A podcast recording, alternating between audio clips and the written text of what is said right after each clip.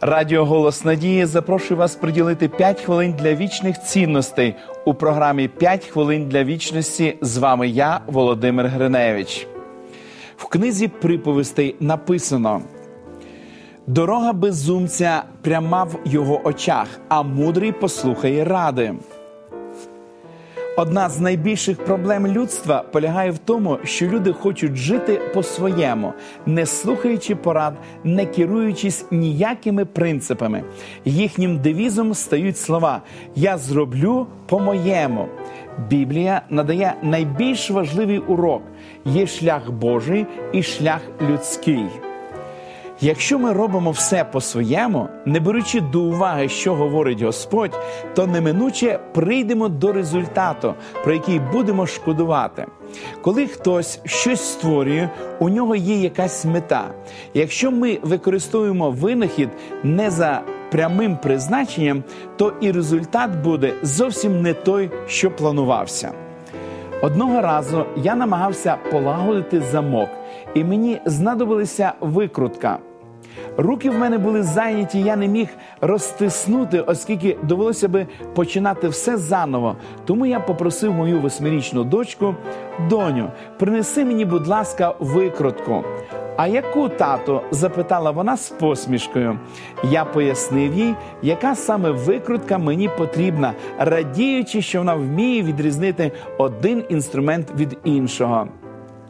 Але вона здивовано подивилася на мене і перепитала: тато, тобі потрібна твоя викрутка чи мамина?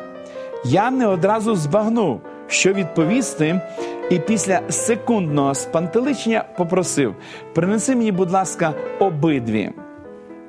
Через хвилину вона повернулася з викруткою в одній руці і ножем в іншій.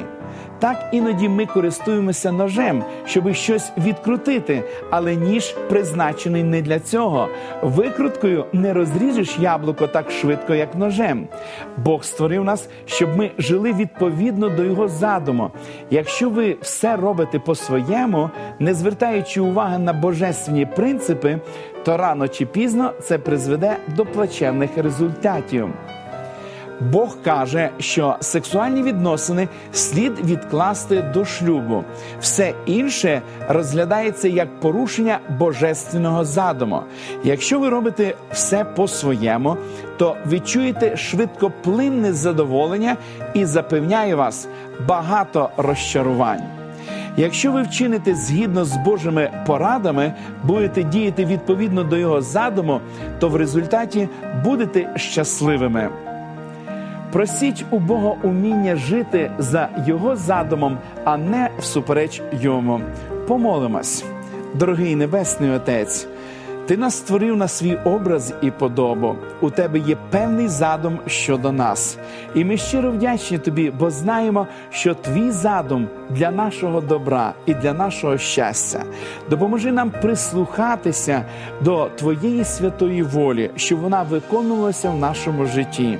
Допоможи, Господи, молодим людям пам'ятати важливі принципи, як їм потрібно жити. Допоможи, Господи, сімейним людям пам'ятати моральні принципи, які необхідно зберігати. Благослови, Господи, нас всіх разом, щоб ми могли жити Тобі на славу. І колись, коли ти прийдеш на нашу землю, щоб ми могли бути бути готовими вийти тобі на зустріч. Молимось в ім'я Ісуса Христа. Амінь. Завжди дякуйте Господу за те, що у нього є найкращі плани щодо вас, і проявіть зацікавленість дізнатись про них для вашого ж добра. Нагадую, що ви можете отримати цікаві біблійні уроки Щаслива сім'я.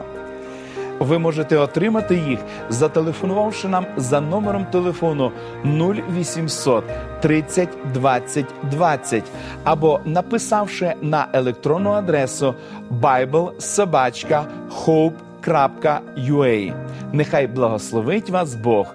До побачення!